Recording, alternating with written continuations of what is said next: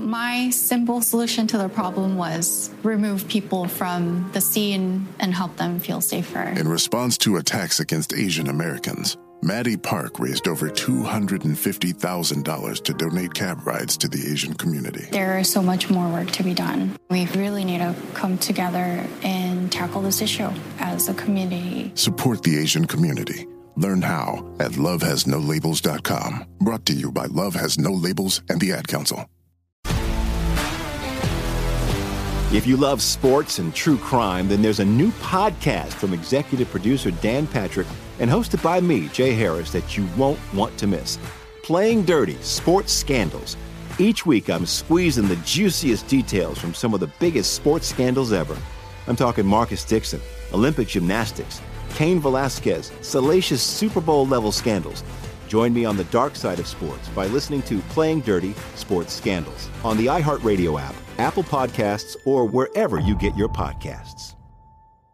Bring a little optimism into your life with The Bright Side, a new kind of daily podcast from Hello Sunshine, hosted by me, Danielle Robay. And me, Simone Boyce. Every weekday, we're bringing you conversations about culture, the latest trends, inspiration, and so much more. I am so excited about this podcast, The Bright Side. You guys are giving people a chance to shine a light on their lives, shine a light on a little advice that they want to share. Listen to The Bright Side on America's number one podcast network, iHeart. Open your free iHeart app and search The Bright Side. Hey, listen.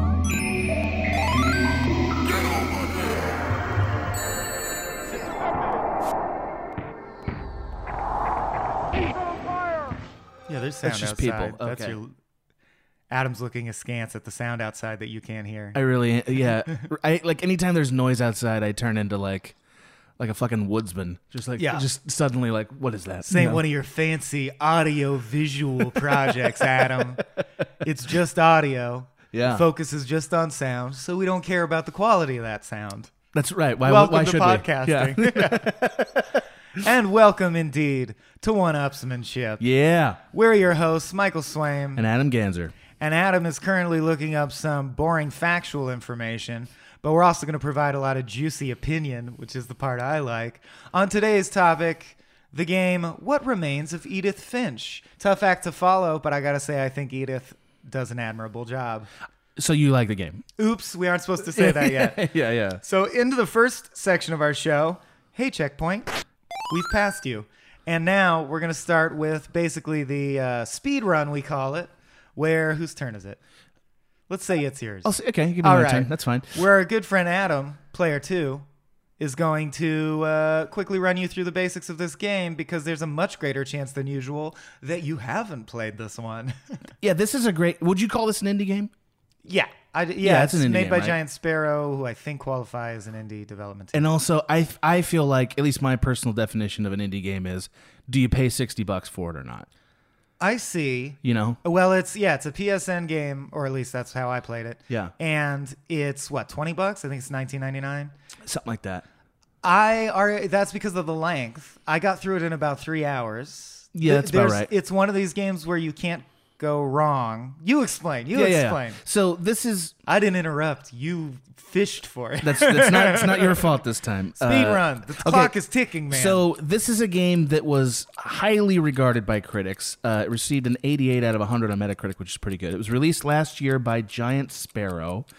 Um, genre-wise, it's first person, but it's mostly, I think you'd have to call it sort of a curated set of short stories, right? Like you're you're sort of traveling in a house from one person's vignette to the next person's vignette.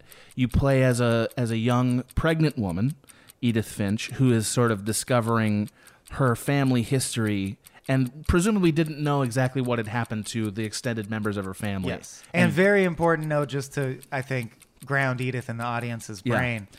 Her wrists and forearms are cold, but her fingers are not. It's very important. Yeah, and people who've played will know what I mean. yeah, that's very important. Uh, it's a, I would call it sort of a magical realism kind of story where you're transported uh, through se- semi-magical events to the end of people in her family's life. Uh, I enjoyed it. It was about a three-hour game. It's an indie game. I don't know what else there's to say about this. Good, because that's time. Yeah. And coming up on the horizon, like that game's like a green dot in that game Spy Hunter. Man, you ever play that? That's an old. It's one, a dude. real old reference. where you're like, my car is damaged. That green dot will fix my car. That's how old we're talking. Uh, you didn't even drive into Los Santos Customs or none of that shit. No, no Um, spray paint for you. But yeah, where we've passed that checkpoint. Bing, bing, bing, bing, bing. And now it's time for me, who's player one this round, because I grabbed the controller fastest to give my rant, my hot take, as it were. I want to stop calling them that, but I can't. Uh, on the game. Loved it. And I think the important thing to point out is that it's by contrast to the past games where the speed run focused, and correctly so, on okay, it's this mechanic meets this mechanic, but in an open world, and the gaming innovation is this. And I'm not trying to downplay the importance of interactivity and innovation because that's the dimension video games bring to an artistic experience that's unique to them. But at the same time, it's so refreshing to hear a game where you go, well, how would I describe this game? It's about, it's about. It's about means you're about to say a story that might have themes and thoughts in it that could start a conversation at a party, even with people who hadn't played the game, because they might have an opinion on dead family members or the grief process. Edith Finch is taking on important themes in a whimsical, magical realism way. I have complaints about it, and I don't I do think, and that's what's great about video gaming, that a lot of video games are good for different purposes. So obviously, if I want to shoot aliens, or even if I need any kind of visceral interactivity, it's not that. But God, if you want a puzzle game where you can't die, but you get rewarded by story chunks being unlocked, between this and the witness like drown the witness in a stream. I mean this just destroys it. The witness is like a zen puzzle experience and then you play edith finch and you're like oh but this is that with a story and it's so much more important real it will stick with me. I feel and think things about it. Whereas the witness is only frustration triumph frustration triumph. Um and I'm not trying to bag on the witness because we probably won't cover it. I also think it's an excellent game as games go.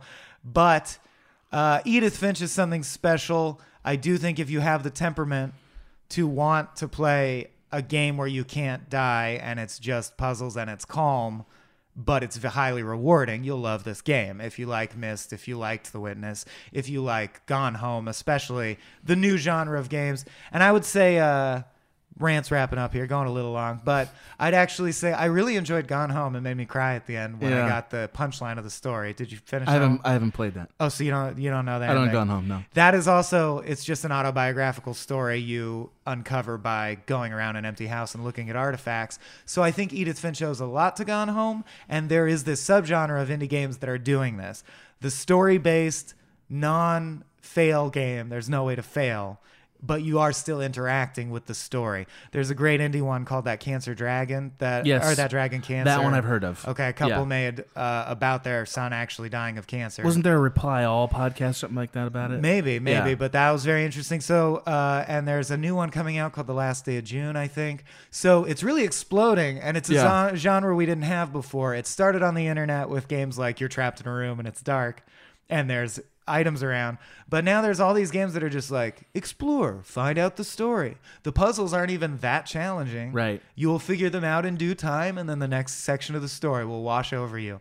Uh, so I guess exploration games. I can't say that I would want them to be the only genre of game because there's no real play element. But I'm so glad that they exist, and I think they'll become a dominant force in the future. A telltale shows us that. I think. Boom. Rant over. I liked that. Over to you. Uh, I firmly disagree with almost all of that, if you can believe it. Good. I did not. I did not think this was a good game. I thought the story was good, and I enjoyed it. Um, I thought that the tone and sentimentality of it were really appealing, um, but I didn't think it was game enough for me. And I would say it's less of a game than the Telltale games are. Like those are more of a game than this is. Um, here's the other problem with it. So, and this is just a personal thing, but uh, I have a hard time with the idea of just painting a picture of fatalism being a story and that being interesting because that's what this is. This is a story about a family that's cursed. You never know why they're cursed. They're they all die early for one reason or the other. You don't resolve the curse. You, don't, break resolve the curse. You don't even explore the curse, really. You just see the outworkings of the curse. Well, if it's magic, who says you have any ability to fair enough. with it? Fair enough. But if it's magic, then we want to know a little more about what it is. I think um, that's just my opinion. Now, I- don't think this is an, an invalid way to do a story like this. I think it's great. I like Gabriel Garcia Marquez, and I like that whole tradition of magical realism as a way of describing real world events. But I also think that the great artists in that venue are good at tying in what actually happened enough that you know what happened. This game, I didn't know what happened sometimes. Like, I don't know what really is going on sometimes. And for me, that didn't totally work. Um, yeah, those are my my major concerns about it. I also uh, really thought that there was a couple family members we could have spent more time with and didn't really get to know, and that was a weird decision. Like we didn't really get to know the matriarch of this family, Edie Finch, who's really important to it, but we never really spent that much time Well, with her. she's the only one to live past fifty, and we should know why. We should we should hear her life story. We don't meet the girl Edith's father Sanjay. We don't meet him ever. Right. That's weird. Uh, he dies young, and we don't meet him. And and I the reason I bring that up is because like well okay if this is a Sisyphusian story where everyone attached to this family in one way or the other dies, why are the two probably most important people other than this narrator's mother in her life not in the story? That's weird. That's a tr- strange decision. Uh, that's my rant. Okay. Snakes, zombies, sharks, heights, speaking in public. The list of fears is endless. But while you're clutching your blanket in the dark, wondering if that sound in the hall was actually a footstep, the real danger is in your hand when you're behind the wheel. And while you might think a great white shark is scary, what's really terrifying and even deadly is distracted driving. Eyes forward, don't drive distracted. Brought to you by NHTSA and the Ad Council.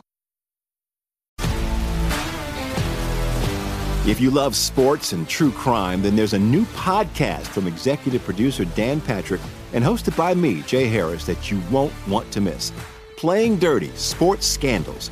Each week, I'm squeezing the juiciest details from some of the biggest sports scandals ever. I'm talking Marcus Dixon, Olympic gymnastics, Cain Velasquez, salacious Super Bowl level scandals. Join me on the dark side of sports by listening to Playing Dirty Sports Scandals on the iHeartRadio app, Apple Podcasts, or wherever you get your podcasts. Hey guys, I'm home. Everyone knows that it's Dad's job to be a bit of a joker. Sorry I'm late, everyone. There was an accident at the factory. Monty fell into the upholstery machine. Don't worry though, he's fully recovered. Good one, Dad. Did you get the pizza for dinner? So he likes to keep everyone happy with some dad jokes. Yep, right here. I had a coupon, and it saved me a lot of dough. Well, the truth is, Dad is just a fun guy. Hey, I'm not a mushroom. Please stop. Where does he get these stupid jokes from? He listens to the Daily Dad Jokes podcast. Oh, great. More dad jokes for me. We've delivered over 15,000 jokes to over 3 million listeners, and man, the postage fees are killing us. Listen to the Daily Dad Jokes podcast every day on the iHeartRadio app, Apple Podcasts, or wherever you get your podcasts. Good, because you brought up a lot of things I want to discuss. Yeah. And I'll grant one thing immediately, which I will say ad nauseum on this podcast probably. If I were judging this as a film on frame rate, it would be a C minus film. Yeah. But the reason I'm excited about this game on 1Upsmanship is that it is an A plus story for a video game. And that says more about video game narrative than it does about what remains of Edith Fincher, how great it is. I agree. I really am. It's such a breath of fresh air for there to be even compelling tone Sure. nailed well. That's true. Like inside. Yeah. Is not clear. I don't know what happened at the end or But what it means. better though, right? But I think uh, it's better. n- I think it's a better game than this game overall, but that's Yeah. not what I'm here to talk about. Fair enough. Um, but I do think both. I'm saying i- i- inside for a game, the tone is off the charts, and I would call the story, quote unquote, off the charts Yeah. good. If you showed me a short film that was just the plot points of Inside, Right. I'd call it derivative of ET with an ending that didn't cohese and give it like a B.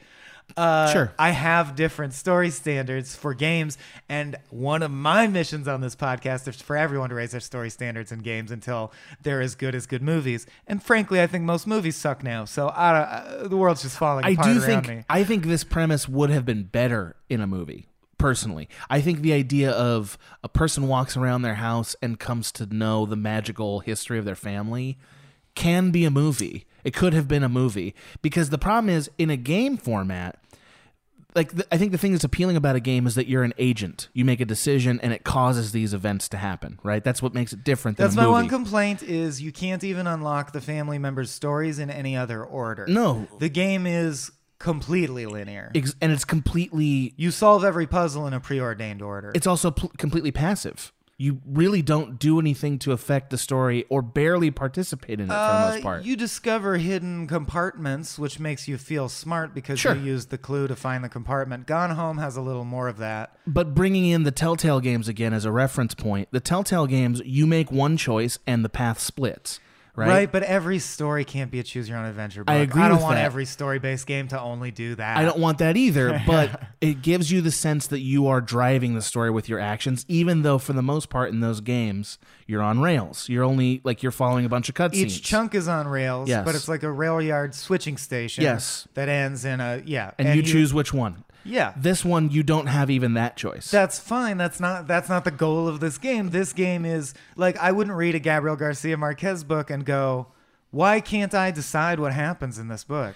I would say that Why can't every, I affect what happens in but, this book?" But every game should be about agency because I don't agree with are. that on a philosophical base level. Really? every game should be about interactivity, but you can have Sure, yes. absolute. You can absolutely have interactive art without agency. Agency. Okay.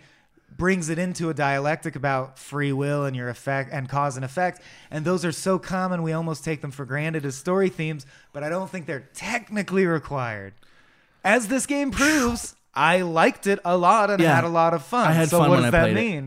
right Uh, but and I it has felt- no i know that it has as i was playing it i was like there's no agency in this game but there's no agency when i watch uh you know inside Llewyn Davis and i still enjoy the experience Well, I think that's what's different about games and movies as an experience is that you know gaming is fundamentally I'll use your word interactivity. It's fundamentally based on that, and movies are fundamentally passive. But Like- they've released movies. I had a D, uh, laser disc as a kid where you would pick chapters based on what decision you wanted the character to make, and the story would change. So my point is, you have to meet each artistic I don't even remember that object. laser discs with choose your own adventures. Yeah, yeah. Oh wow. Uh, oh, my dad had a crazy obscure laser disc. That's yeah, crazy. like early CG tests and Yeah. stuff. Um, Anyway, fun sorry. stuff. Yeah. Uh, he had one laser disc that was just roller coasters filmed from the front of the roller coaster. That's probably awesome. Yeah, it was Yeah. fun. Yeah. Uh, but where was I going? I'm with sorry, this? man. Well, you brought up laser discs, and I, you know, I oh, got- but the laser disc. I'm just saying, there's choose your own adventure movies. Yeah. You know, because that's a gimmick someone thought of because they're like, that's a no brainer, and someone's done it. Even Right. if you haven't seen it, you believe me, It- right? but it didn't last.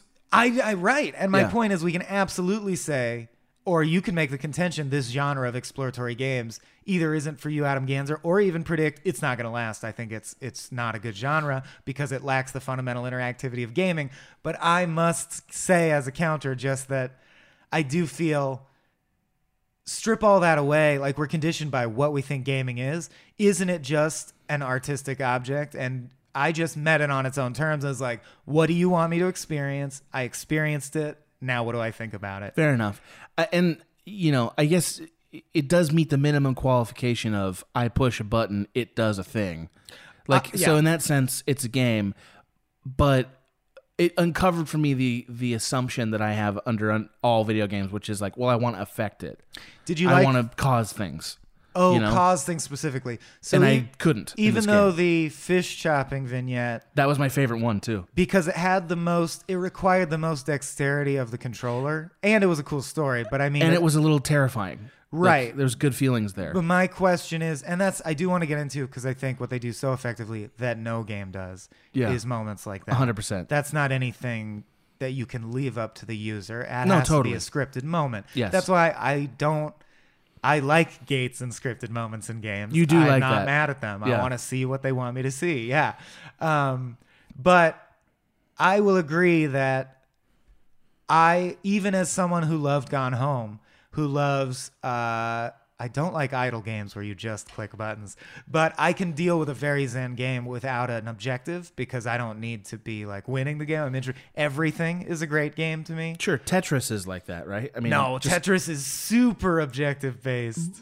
It's, just not kill, but it's but it's ultimately Sisyphusian, right? Like you don't get anywhere. But I feel you that just it's kill not the blocks. peaceful at all, and there's no resolution because you're always going to fail. Edith Finch at least fades to black, and like Sure. a baby is born. The- That the feels narrative is over. Yeah. Yeah, yeah, yeah. Whereas in Tetris, it just speeds and speeds and speeds. Anyway, Yeah. The point is, I can sit with a really zen chill game without a lot to do, and so I'm pushing back against that impulse. Fair enough. But even I, you're not not resonating with me. Yeah. Uh, every vignette, I was like.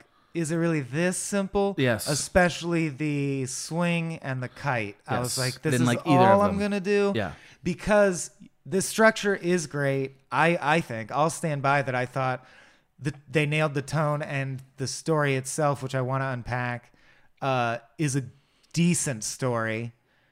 Then it's just a missed opportunity because I don't think puzzles need to be elaborate, is what I'm getting at. But these puzzles were so rudimentary as to make you feel like Right. it was more like a movie. So I, I would bring up. So the thing that bothered me the most about this game, we've talked about the major thing, but is also that none of the particular moments of gameplay were interesting to me. Like none of them were fun. Like so we only talked for story, not for gameplay. only for story, ever. not for Yeah. gameplay ever. so like we talked a little bit about in the episode that probably hasn't released yet, Grand Theft Auto. Yeah. We talked a little bit about how Grand Theft Auto does too many things. Yeah. You know what I mean? Like how its its menu is too big, right? Like it's trying to do I too think many I things. was more in that opinion than Yeah, you, but yeah, you ended that's up a- agreeing with me. at That's a least, yeah. reasonable objection to it. Grand Theft Auto is so much better than this game is at making each little thing that you do matter or fun in some way or the other. Like I don't think Grand Theft Auto is a masterpiece at getting every like doing yoga and that being super fun or whatever. Tonya's tow truck quest chain. Fair enough, fair enough. And, and I don't want to re- I don't want to relitigate that problem. I'm just saying that because those are bad story problems. Right. But like the actual loop of it is so much better designed than anything in this game, and I think that is a problem. you I think it's a problem if you're a dick. I I think I've it's- always had that problem. It's pretty unfair to hold GTA Five, which the same team that's always made it on their fifth go around with the biggest budget any team ever got to make a game. Well, it's the same company. The small, but but I mean that gives you a heritage, a cohesive, Sure, sure, sure. uh, corporate culture. Sure. Fans that can yell at you about. Sure. We know from one through four what you should do, and Sure. you can take that advice. Edith Finch is a bold artistic swing in the dark by a small creative team. I don't think it's fair to pit them against each other. Here's here's why. Here's Edith why. Finch is not going to have robust uh, interactivity like you can steal a car, you can get a prostitute, hundred you percent. can have a stock and, market. And, and but Grand Theft Auto does so much more than this Yes, game does. does. So to me, that's where the reb- your rebuttal isn't really working for me because like.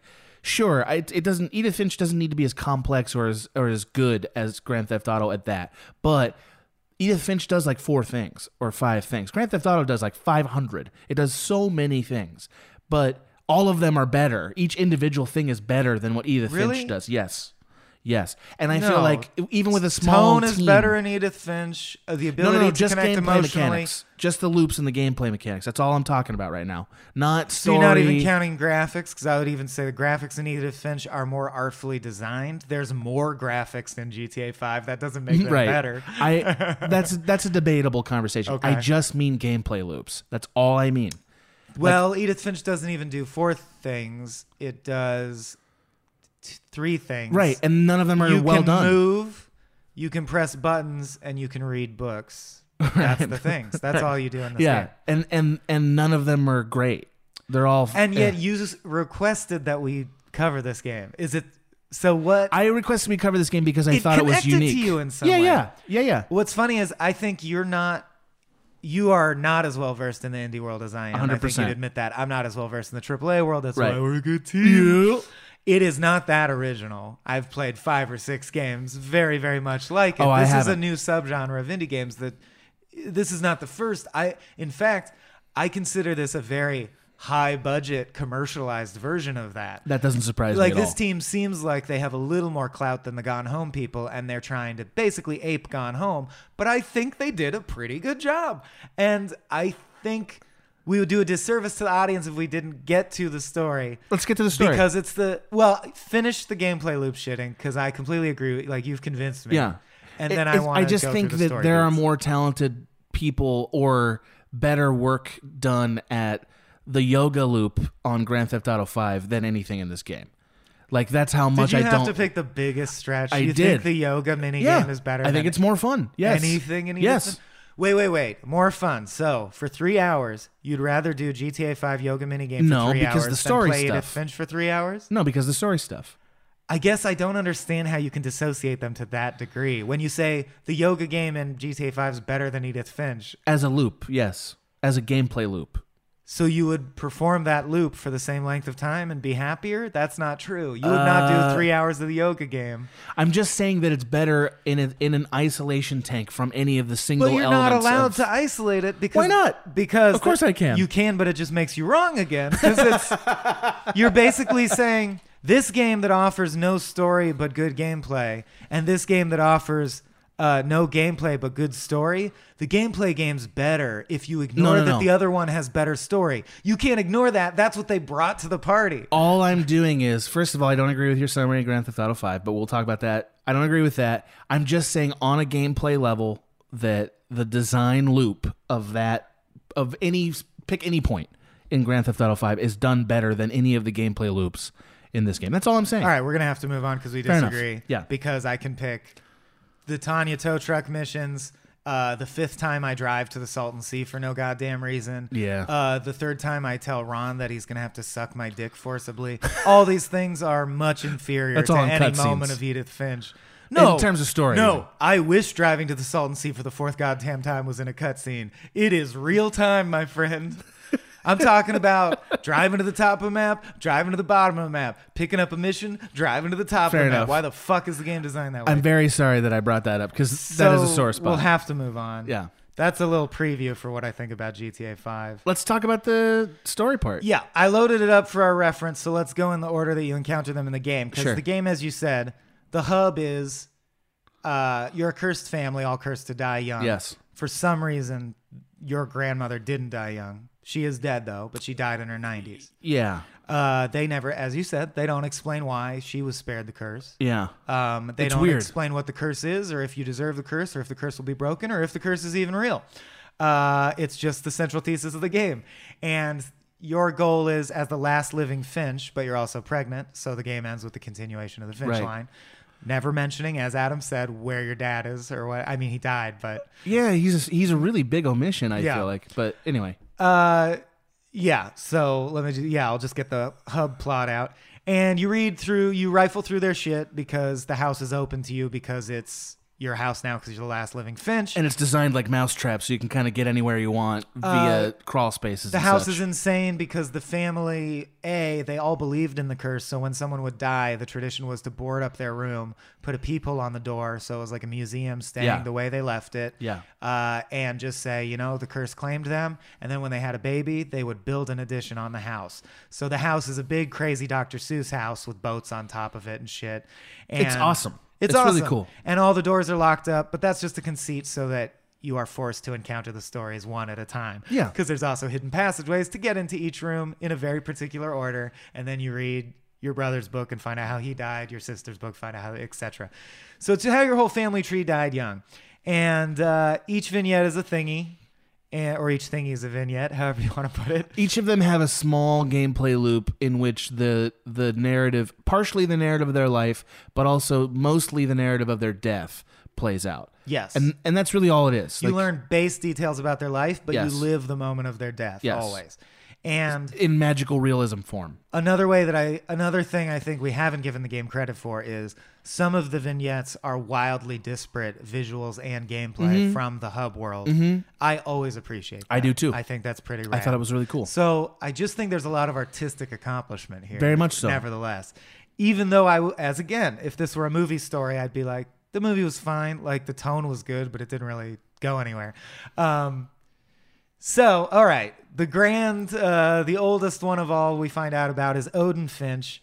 Uh, now, what I want to do is go through each one. You want to go through each one one by one? Yeah, just because Okay. you mentioned magical realism, and it's very clear to me that in some of the instances, that's the game they're playing. Uh, that this can be interpreted. I mean, in the fish one, which we'll get to, it's the clearest of all. Yeah. You can tell what really happened, quote unquote, or you can choose, pardon, or you can choose to believe the curse magically made this thing happen. You can take it literally and say this magic is happening, or you can be like, oh, I guess they died in this fashion. So, my question to you is, Yeah. what did you think each one decoded as? Because some of them were super unclear to I- me. I don't think and maybe that- that's a weakness in the story. I don't think that they all do have a real world analog. So, so the implication is some magic stuff did happen. I think you have to accept that because the house that they came here on, that they sailed here on, Yeah. exists. You can see it. in the yes, but it's not Like, it cr- technically magic that a house can be moved via boat. Like that's not that doesn't Uh, break the laws of physics in a magical I guess way. it doesn't. It feels very much like a magical event. Uh, it feels whimsical. uh, that's true. So don't it's not like possessing animals and shit. But Uh, I would argue that like on that. yeah, like Wes Anderson territory, where some of his movies are like He's in this family tree no one would somewhere. walk, no one would talk like that. People would notice you're all dressed in pink Yes. jumpsuits, but Yes. nevertheless, it doesn't break the laws of physics No, per se. And I don't hold Royal Tenenbaums to. That's not what the 70s and the 90s were like. Looks like, yeah, of you- course not. You know. So Uh, yeah, so this is a family who in the old country were cursed, and they tried to escape the curse by moving to America. I think I don't even didn't know. yeah, from Norway or w- w- some Yeah. some place like that. Yeah. uh, one of those shithole countries. oh my god! Today's the day after that news Yes. popped. By the way. So uh, topical. Ugh. Odin Finch drowned because the Great name. Odin Finch. Odin Finch. yeah. Come on, badass. Uh, drowned because their boat, their house, which they had converted into a boat to get to America, That alone sank is- within sight of the new location of the Yes. house. You can see it from the shoreline, and of course, that's attributed to the curse. He died trying to save the house. Uh, so I don't want to derail what you're doing, but like, what do you think? Why do you think it matters that the old house came with them and didn't make it? I don't want to say till the end.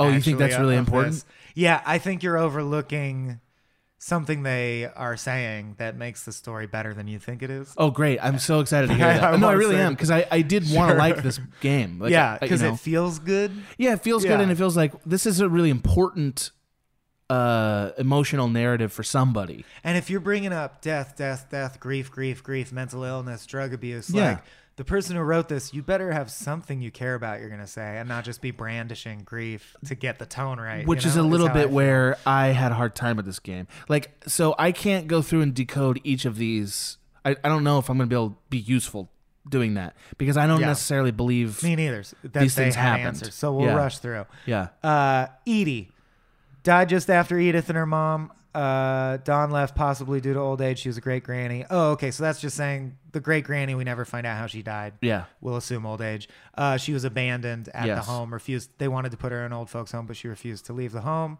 and was never seen again. Doesn't need any magical realism. Moving on. Molly i- died when she was like six. It's the one where you wake The up in a crib. possessing the animals. You wake up in a crib. Yeah. You're starving because it's the 50s and parents sent their kids to bed without dinner. Your Yeah. mom outside the door yells like, "And next time, Missy, you you know you won't get dinner." So you go to the door because it's the only thing you can do. It's locked.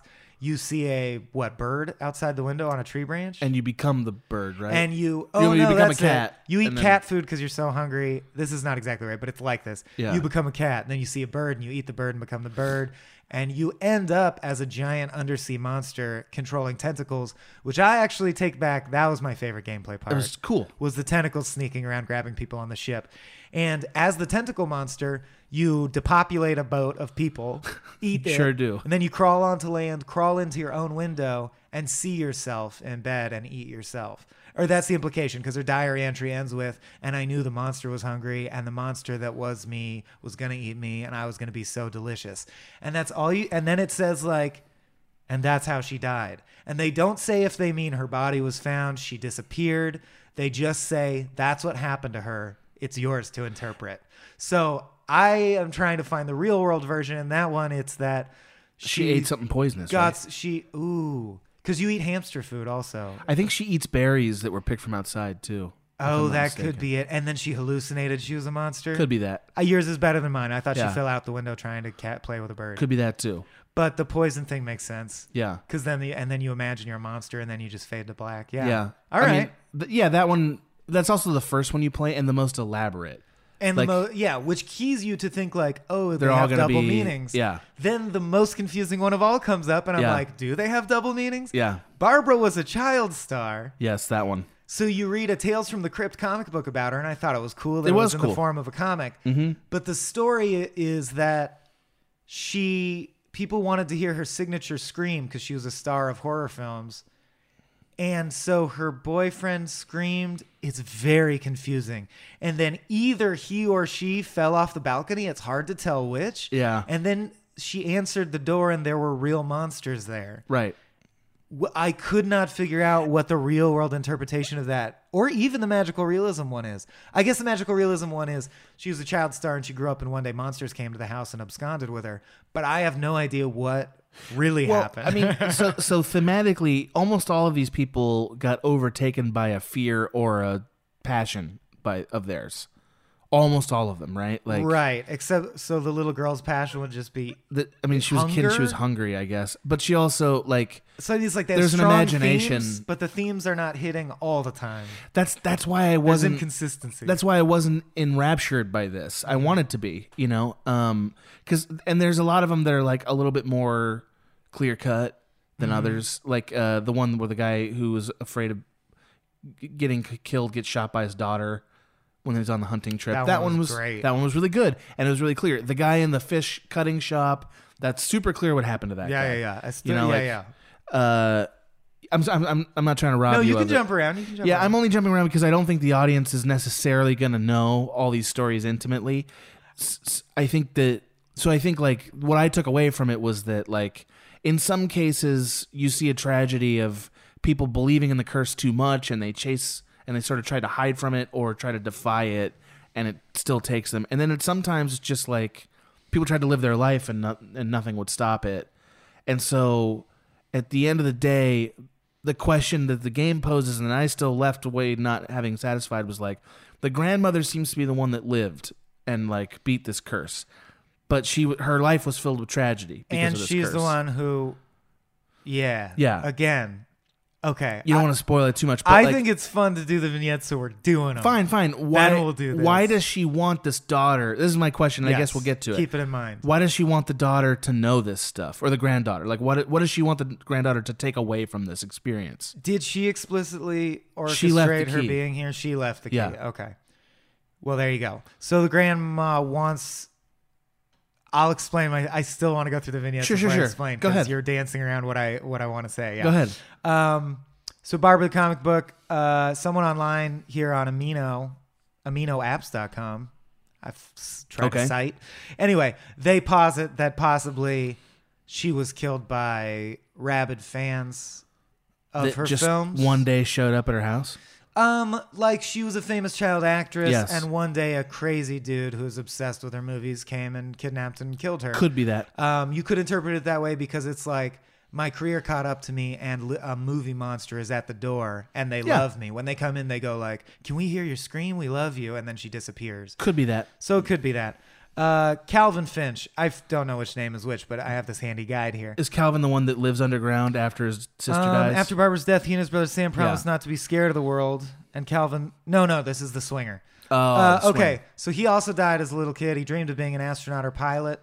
And You- then- why don't you say it? Because I'm this is talking the too one much. that's that swung around the tree until eventually he just took off and flew into space. flew into space.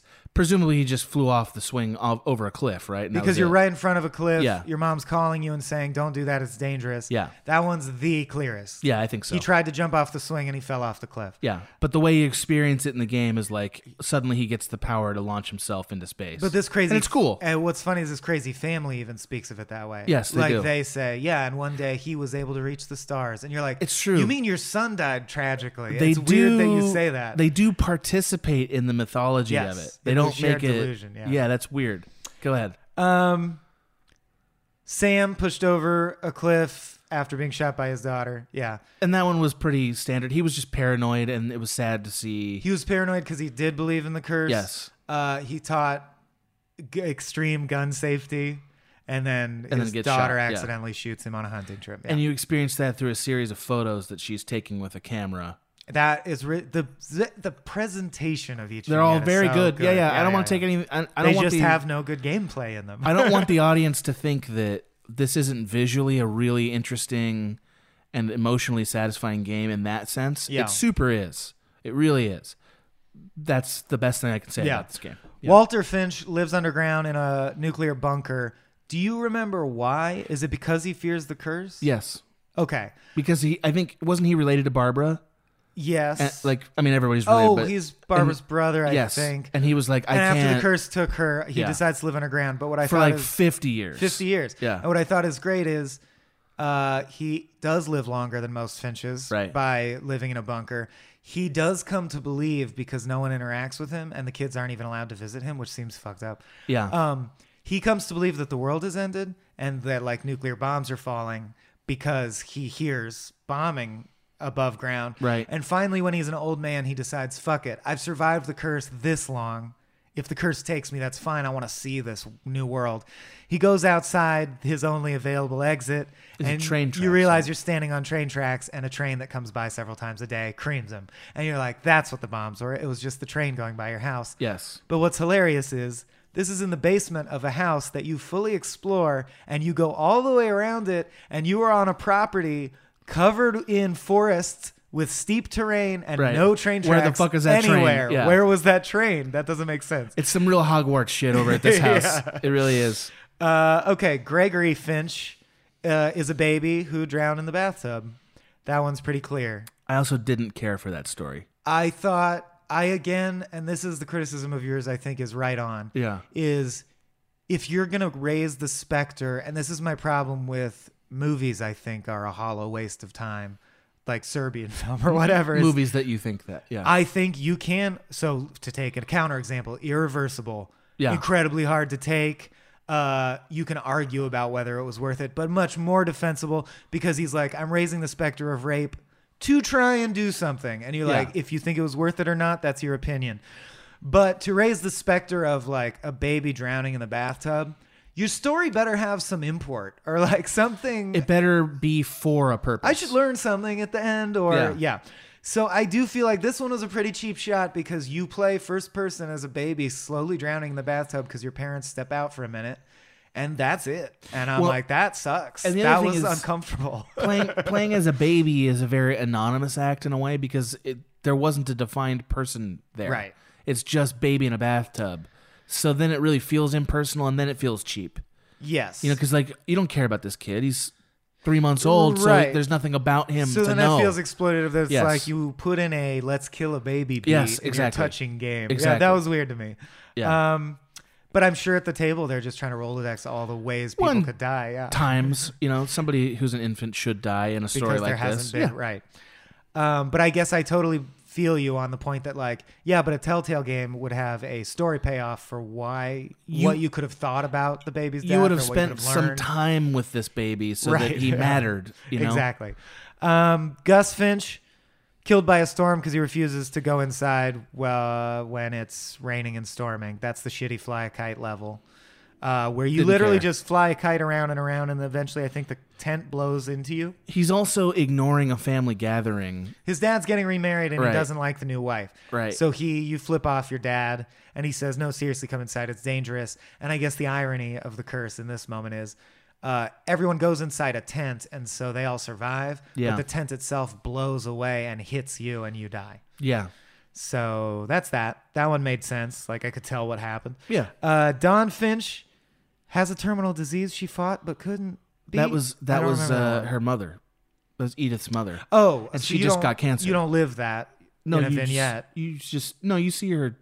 You don't live her death, but you you know see that story. cancer, yeah, yes. yeah. You know that's why she's not with us. Yeah. The big C. Lewis Finch, uh, the burnout drug addict who was like, if we're all cursed, I may as well just be a stoner. My favorite I liked vignette. him. Yeah. Uh, why don't you describe him? No, the, I don't remember the vignette, but I remember liking. It's the the fish chopper. stuff.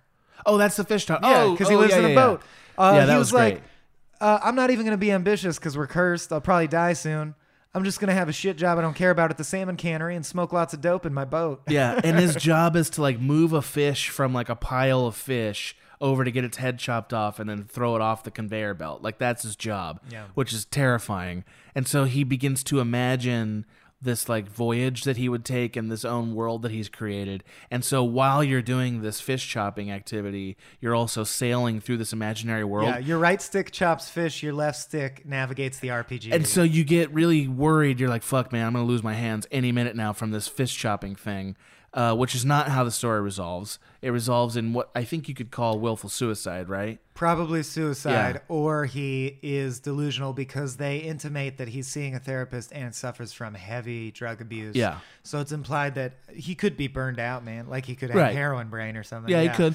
Um, or not want to live anymore because his job sucks and he lives with the curse. And because imag- imagination is more interesting than reality. But so you simultaneously in the game on the left side of the screen, uh, put your head down to be coronated king eh, because you've won the game, and Yeah. on the right side of the screen, put your head down to have it chopped off by the fish guillotine. yes, the fish guillotine. Which, of course, w- why do they have a Why does that human-sized exist? Yeah. guillotine for the fish guy to Yeah. use? Uh, and I will say this is the shining superlative moment of the game because it does the basic work that I always want a game to do that I'm always harping on. And this is why I think it's transcendent. And what's funny is I don't, it's not that hard. It's like the basic thing that I'm like, why doesn't every game do this all the time? In the same way, when I see a, a movie where the filmmaker uses visuals to impart actual meaning. And emotions. I'm like, why doesn't every movie do this? You can do it at the same time you're doing anything else. Yeah. And it's not that hard. You just have to think a while and like be a thoughtful That's what's person. hard about it. Yeah. Yeah. Or like, yeah, I guess It, less it isn't as easy cost-effective. as you think it is.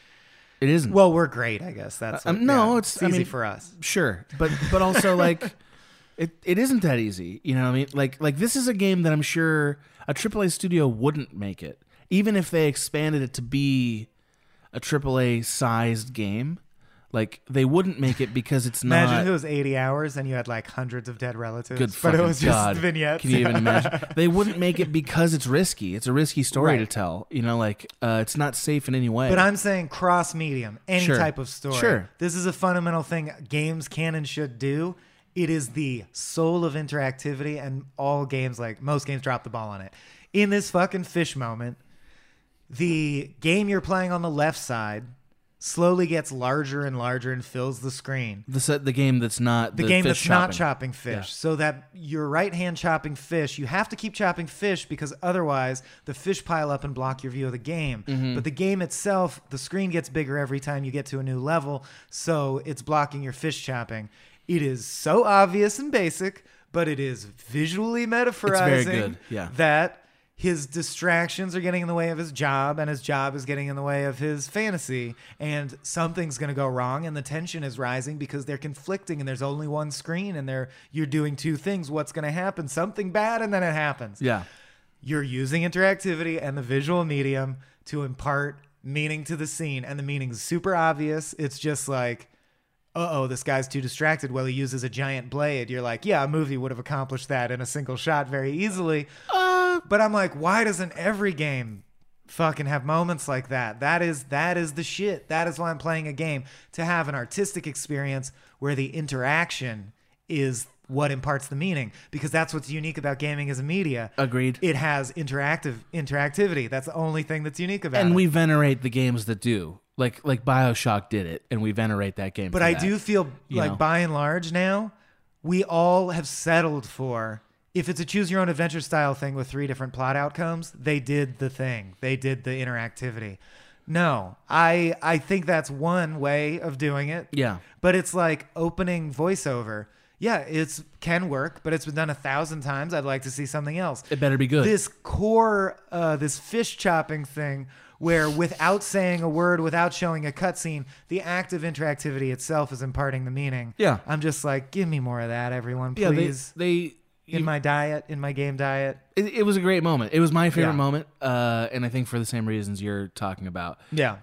But uh, did you care about the character much? Lewis? Yes, because I struggle with substance abuse and depression. Okay, but so not because he was a well-drawn character. No. they just picked an archetype. None of them are well drawn characters. Right. But I'm a white stoner with who could Fair enough. vaguely look like Fair him, enough. and I was like, and like, uh, sorry if this hurts anyone's feelings. I would equate my job at Cracked for the last four years to chopping fish heads off at an assembly line. Personally, um, that's how it felt to me, and I was really depressed about it. I understand what that means. Uh, so I don't. Uh, yeah, I really resonated with that, but I absolutely see what you're saying. Where it's like they just got lucky with me. he had no character, and yeah, none of yeah. them, They none of them they they tapped into a real thing. right.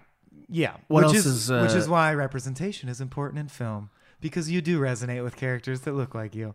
Clearly. Uh, okay, there's only a few left. Milton just disappeared one day. Oh, his flip book shows that he loved drawing and he drew a cartoon hole in a wall and walked through it and disappeared. And that's really unclear. Like ran away. I What's imagine that he mean? actually ran. He's Okay. just a runaway kid who ran away because he started a he, new he life. does draw stuff in all the crawl spaces you're going through yes, the whole time. but so they're drawn childishly. So I think in my mind the implication was he was creative and irrepressible to the point where even as a kid he found all the secret passages he wasn't supposed to find. Right. and this world just wasn't enough for him, so he just struck out. Right. and- to make his fortune.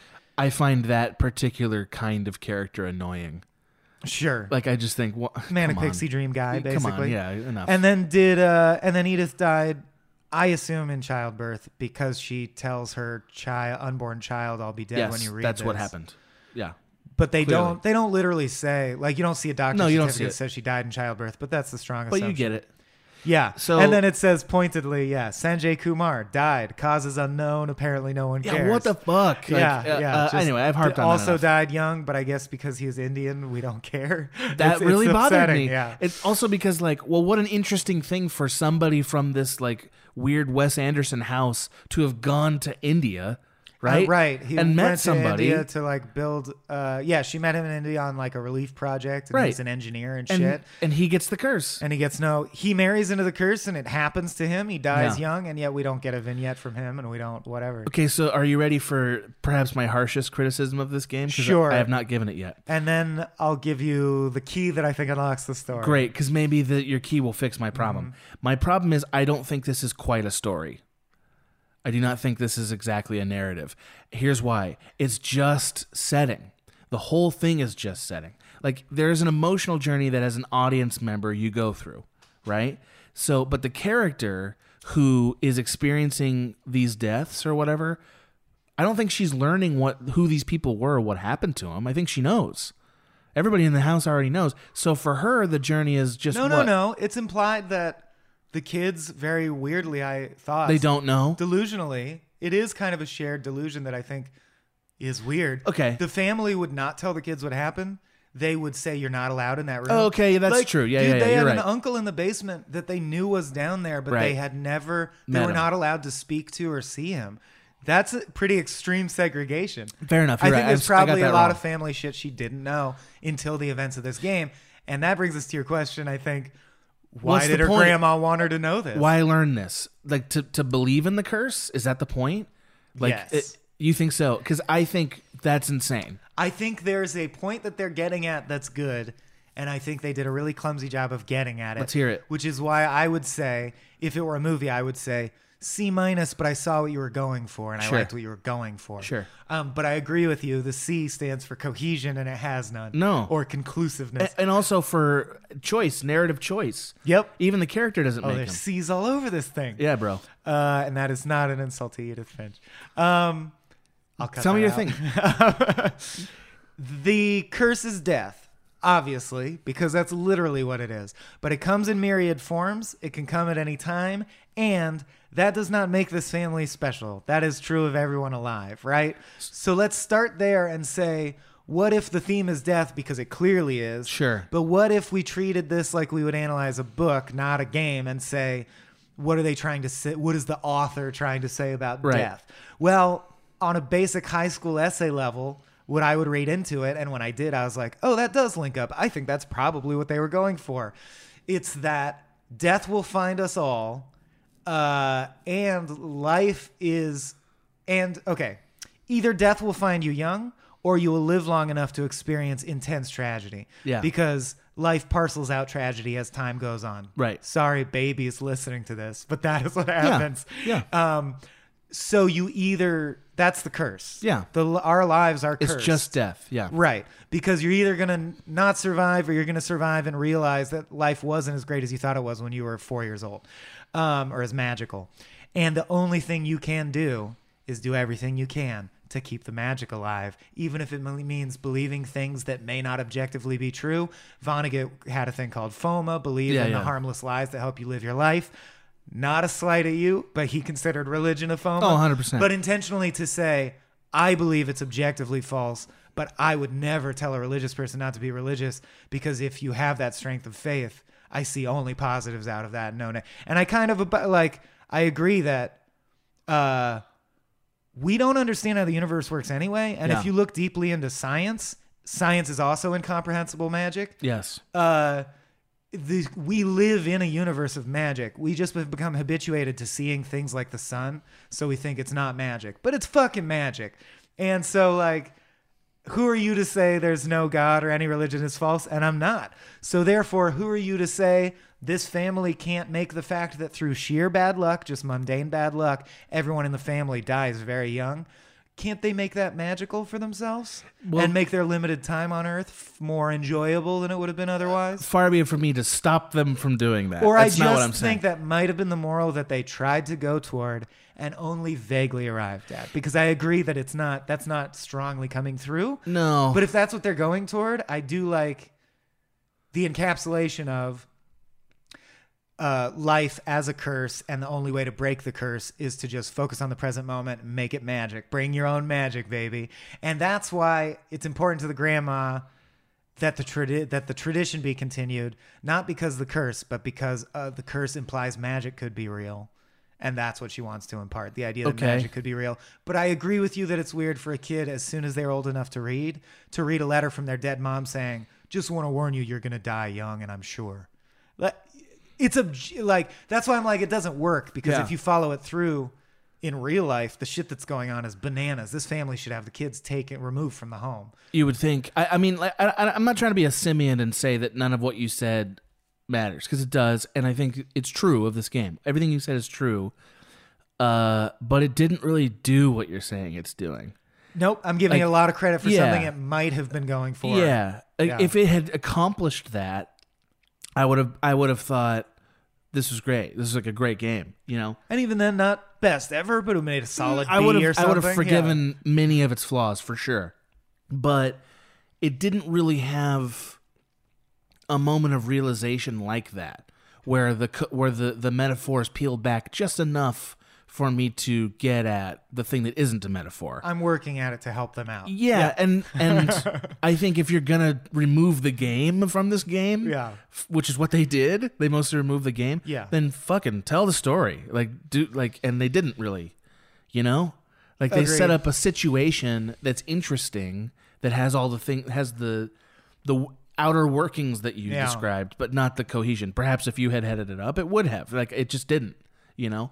Yeah. Um, yeah. I mean, hear we're here to just like stroke each other's egos. Dude, if we ended up getting to help on writing any script for any kind of game out of this That'd be super fun. I Yeah. would jump at the chance. And I don't want to shit on the Uh, work here. Like, there's a lot of love in this game. There's a lot of, uh, there's some beautiful, a lot moments. of ar- artistic Yeah, accomplishment as far as moments go. They're- Yeah. They're, moments you want to experience. very much so. But, it's just a sequence of different moments. right. Yeah. And and this is why I keep bringing up Telltale. Telltale, the moment to moment is not as artistically done by any stretch. I'm sick of that cel shaded look. I just don't like it. That's fair enough. I, and I get it, you know, but every interactive moment in it is more fun. You know, like it just is more interesting and fun. I can't And I would Yes, argue I can't splurge enough to agree with you. Uh, like we we will cover the Walking Dead Sure. Telltale games because it changed my like opinion of gaming. Agreed. I would argue that that game, the first season of Walking Dead, Yep. is more impactful about the meaning of death than this game is. Much more impactful about the meaning of death. Yeah. And well, we should save it for that episode. We should. But it was also one of the the very first game for me in the genre of look, we're not going to give you a lot of gameplay. Mhm. Where I was bought over. Big where so- I was big time. like, okay, I thought this was not. I thought this was a novelty genre. This will be a real genre, And it is. This is very fun. Although they did just have a bunch of layoffs, which sucks. But it. But I mean, in very good. general, that I think in the future there will even be commercially popular games that have limited interactivity, and I think that that's okay. Now, I don't want that to become dominant, but it's okay. I think I, w- I think, believe it or not, this sounds really petty, but it's true. I think if this game, if I'd played it on an iPad or on a phone, I would think it was brilliant. Like if I'd Hmm. played exactly The this different game on standards for the big screen TV I at think home. so. Yeah, I agree. And consoles, you know, Yeah. like uh, I think I would have liked it. Giant better. Sparrow fit your game on a phone. That I bet it would go like hotcakes. I don't mean to sound condescending uh, about it. I just No. think we all kind of have lesser standards for phone games and stuff. I think it would have been great. condescending simian. You fucking philistine. uh, yeah. All right. I got sh- some other things. Go. Go for Uh, it. Okay, so just stepping back, I mentioned this, but I want to actually ask you this question: Do you think that fatalism, in general, is an interesting narrative?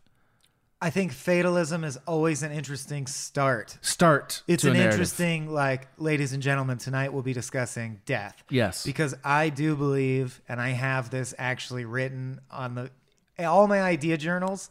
I write at the top of the new blank journal, Yeah. uh, love and death. Because everything, if you need an idea, love and death. That's all. That's all. And every idea Yeah.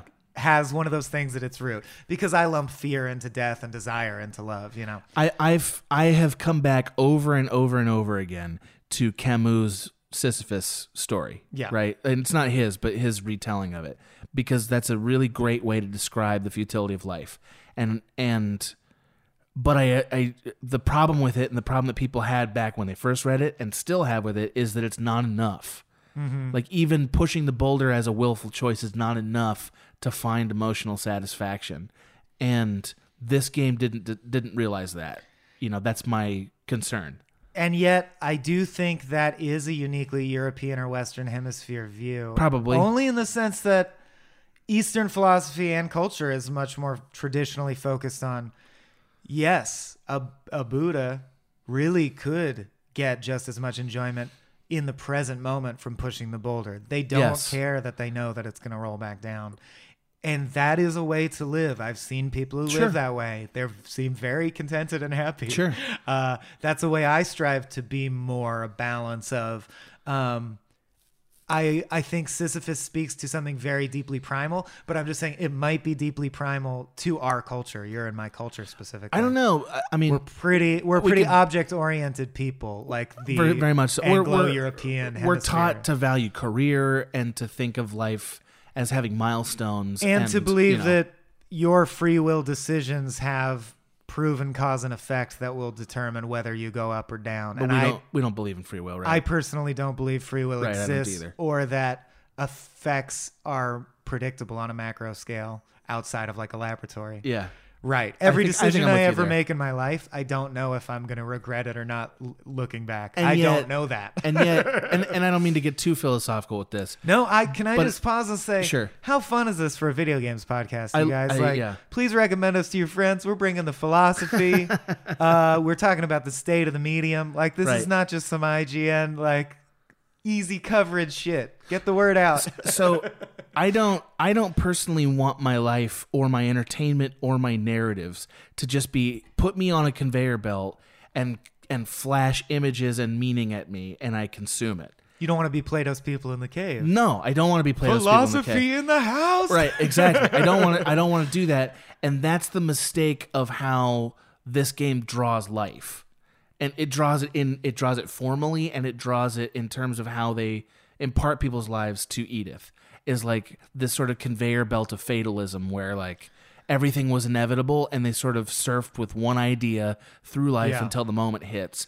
And even though that might be what life is, you know what I mean? Like it might be just and pushing in a boulder fictive endlessly. universe, it is because Yeah. they made it that. So Yeah. like you take it on its terms. But it's it- true. the only way I, I I think human beings require, whether we want to or not, we require some sense of. But it isn't really just that, is it? Like there's some somehow I can do something to ch- to make it matter. Cartesian duality. Yes. Well, we and need also to this do is a what- philosophy podcast. Uh, we could talk about that. Yeah. So we can we can. I mean, this is what Camus Yeah. the Sisyphus thing is about. He's getting it. But they never give you the step that's so choose to push the boulder. Like Edith never chooses to push the boulder, except for she writes uh, she writes down what she saw for her unborn son, and that's supposed to be a choice. But you don't experience it as a choice. It's just another thing as the viewer that it's put in front of you, and that's it. Does Sisyphus? That's what sucks about it. When the boulder reaches the bottom, I'll have to admit I didn't finish Camus. It was Sure. weird. I kept reading it and I'd get distracted and I'd get all the way back to the start and I'd have to read it again, and I just kept going like Cliche, eternally. yeah. um, no, but in his retelling, Yeah. because Camus cared a lot about whether free will existed, like most existentialists did. Right. Uh, does he? I'm sure he pointed out whether he did or didn't very clearly. Is Sisyphus, when the ball rolls to the bottom of the hill, choosing to try again? Has to choose to try again. Okay. No, no. It- or is no, he, he has or to are do the it. gods? He, it's mandatory. He has to do so, it. So yeah, he lacks the agency to choose to push the boulder. His only choice is to embrace the boulder, like meaning like Right, but I he can can't accept. He this. can't choose to take a break at the bottom. No. He can only choose how he perceives Right. it. Right, and I'm saying that's also a very zen. Like, just change Yeah. how you perceive it, man. Yeah, Uh, that's really what it is, right? yeah, but but I but I gotta say, you're saying you never want to be Plato's people in the cave. I don't who want are not as entertainment. Fuck for no. people who are un, unaware, okay, you're digging your hole deeper. I can't wait. So for in the specifically in the context of entertainment, Yeah. you don't want to be a person in a cave who's just seeing a projection on the wall of reality. Your brain demands to know what's behind the wall and what what it's a reflection of. Correct. Right. And Plato, that's been used to justify, you know, why we have to go to space, but Right. also inward soul exploration and the belief that there must be a greater force out there in the world or Right. universe. You want to be a filmmaker. right. You want people to passively sit in a dark cave and watch images you projected on the wall that are not accurate, but are instead depictions of the world filtered through your perception and personality Of course and I do, choices. but I also here, here's why. I'll tell you why. I'll tell you why. Touche! You ready? I don't want any movie that I make to be the only way that they contemplate the things that are being said in the movie. Like I it would be my dream come true to make a movie that mattered enough for people to watch it and then explore something about their life. Right. That's my dream come true. And That's I gotta all tell I you, dude. I know both of us want want to do movies because we grew up with movies and we love movies, but we've already done that. Mhm. Like Cracked videos are enjoyable. silly, but there's some Cracked videos you did that found people at the right time and affected them. So you've achieved that. and that's but I want but I want more. You Like, want yeah, more. yeah. More people. More of them. No, but but but that's the drive, right? Like Yeah, yeah, it's yeah. it's insatiable and there's parts of it that are not Yes. at all noble. Uh, but that's the best version of what a filmmaker is. Is like Sure. I've seen the forms or I Yeah. have an idea about the forms. Now come with me. And I doubt Giant Sparrow You know? would say, yes, we want Edith Finch to be people's only like take. Of course not. Of course death. not. Right. They yeah, just yeah. want to have. They want a gamer to have a thought about death, And which they- is neat. That's a neat idea. It's a neat idea, and I agree the follow through isn't there because I didn't really have a thought about death. I just thought each of these parts is fun. yeah. So I have some joke observations. Cool. Yeah. You ready? Uh, f- this is just a statement. It's not even a conversation. This game made me realize that it's weird that we don't have more accidental deaths in Harry Potter. You yeah, know, because that's like- accurate. Well, the right. moving staircases, first of all, It's like that why move on no fixed schedule. Yeah, There should be like an some kind of waiver these kids have to sign when they go to Hogwarts because like all the fucking crawl spaces and shit are deadly up there. I think the know? waiver is that the teacher can erase your memory. Like you don't need a fucking Right, waiver. That's what it is. Magic fixes everything. I mean, they have Harry or someone fall and break their arm, and they just Glow, grow another one. Or like there's. I think a it's point- Ron, right? There's a point where it's even worse. Yeah, they have to like their bones are are wobbly, and they have to slowly regrow their bones. Yeah. Yeah. Uh, so I think the implication is, oh, off camera, horrific accidents happen all the time. like kids, that's what's funny is what about the emotional toll? Like, sure, no kidding. Sure, no one dies, right? No fatalities. Right. But I saw a kid get decapitated. Sure, they gave him a potion and he's back, Right. but like I saw that shit. I'm Right. shaking. Yeah. So that's number one. My Yeah. number two is uh, this is mildly sarcastic, but perhaps if if my complaint about this game was we don't have enough agency, we don't cause anything, but is it possible that we are in fact causing the tragedy of Edith's death by making her walk around as a pregnant woman through this crawl space up these Hey, ladders? I'm watching shit? Top Chef this season, and Leanne is pregnant and Yeah. killing it. Uh, they just did an episode where she cooked in fucking zero degree weather in Colorado snow, pregnant. So like, Leanne, So- you're hearing this. you got Well it in the done. bag, girl. And if Leanne can do it, I'm sure Edith can. So you don't uh you don't think that we're I mean I, I don't think they intend I want to know how the hell she wrote a note before she died telling her baby with great assurance, I'll be dead in childbirth by the time you read this. I guess there are Yeah. some complications that doctors can know about, but in that case, they almost always would do a C section or there's ways around those Right. complications. Yeah. Right. It's Uh, weird that Edith dies. I think they're trying to say something something continuity, you know, something something in the infinity lineage of the human Right. family. And you're like, yeah, but the something something could have been clearer.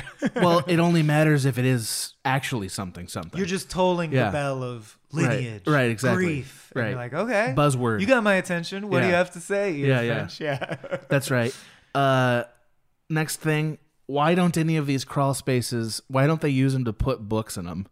They got books lying all the fuck over this place There without is- shelves. You just didn't notice. There is one crawl space where uh, it's completely lined floor to ceiling with books. Because I stopped and read all the titles to see what funny Weren't titles even there good? were.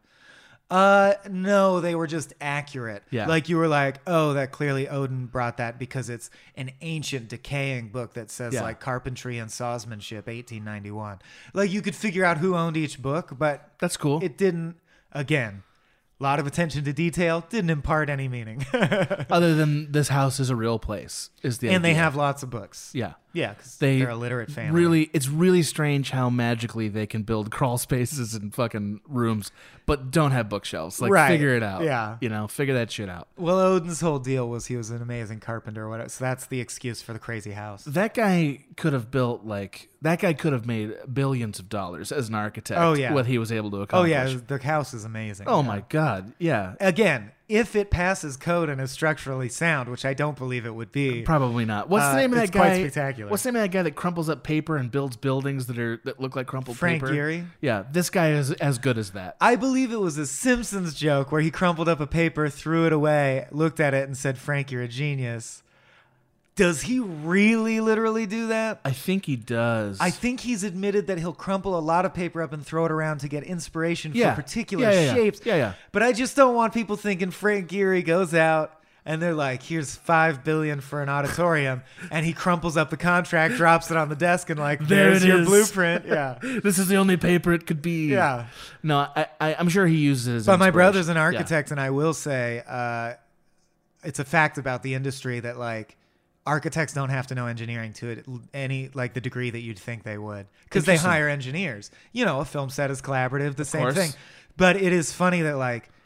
Man, he's so rich and he gets to just draw curvy lines, and he's not even the one who has to figure out whether the building will stand.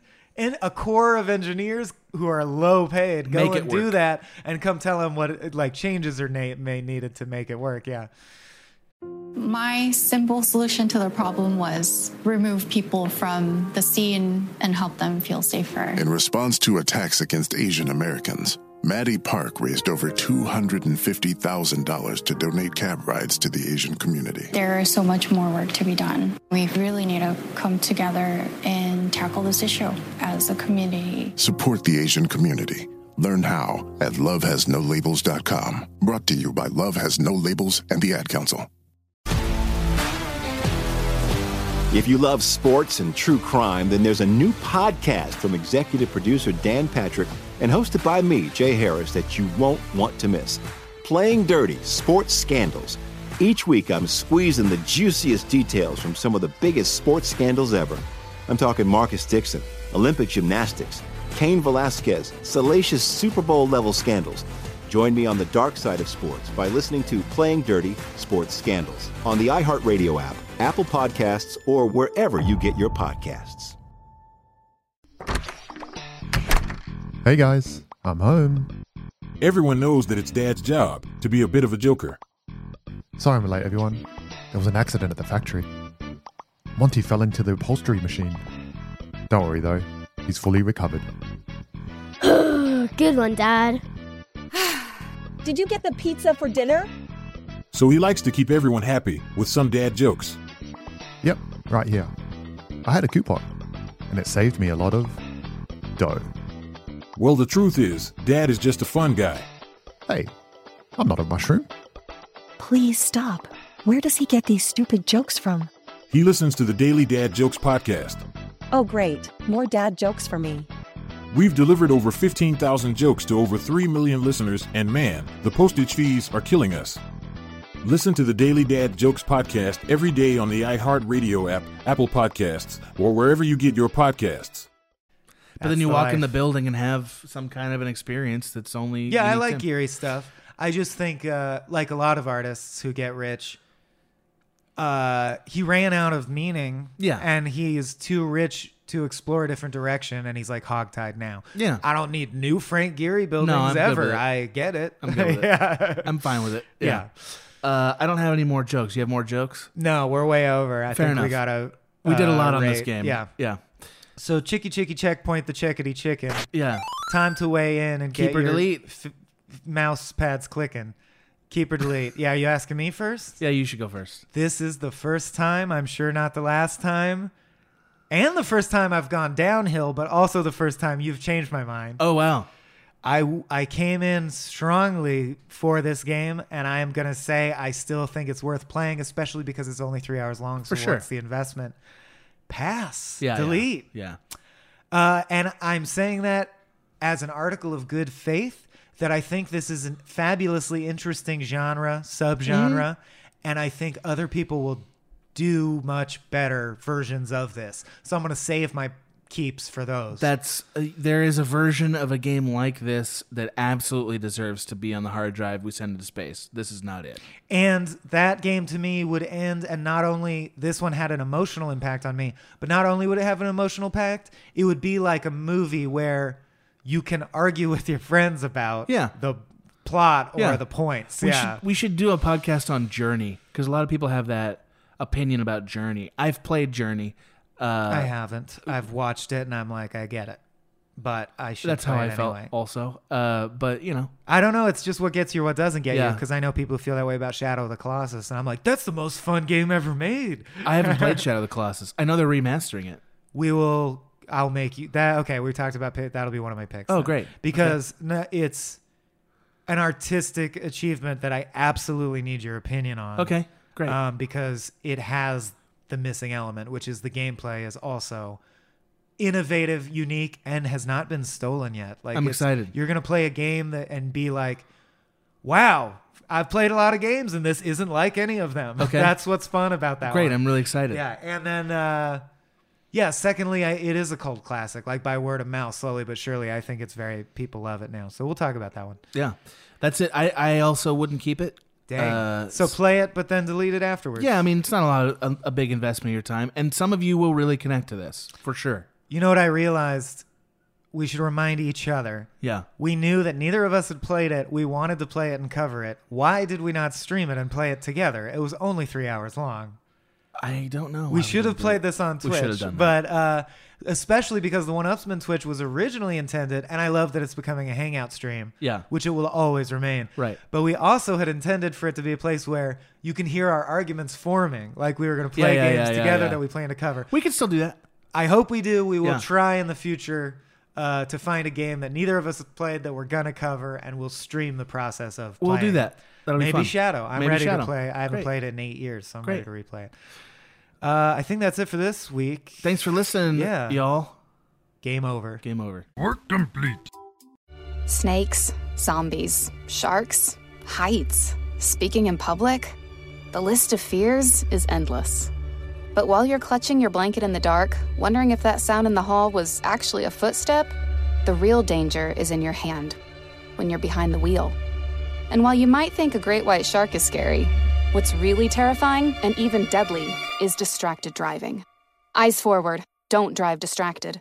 Brought to you by NHTSA and the Ad Council.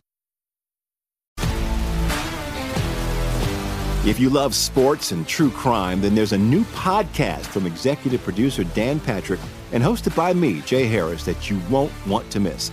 Playing Dirty Sports Scandals. Each week, I'm squeezing the juiciest details from some of the biggest sports scandals ever. I'm talking Marcus Dixon, Olympic gymnastics, Cain Velasquez, salacious Super Bowl level scandals. Join me on the dark side of sports by listening to Playing Dirty Sports Scandals on the iHeartRadio app, Apple Podcasts, or wherever you get your podcasts. Bring a little optimism into your life with The Bright Side, a new kind of daily podcast from Hello Sunshine, hosted by me, Danielle Robay. And me, Simone Boyce. Every weekday, we're bringing you conversations about culture, the latest trends, inspiration, and so much more. I am so excited about this podcast, The Bright Side. You guys are giving people a chance to shine a light on their lives, shine a light on a little advice that they want to share. Listen to The Bright Side on America's number one podcast network, iHeart. Open your free iHeart app and search The Bright Side.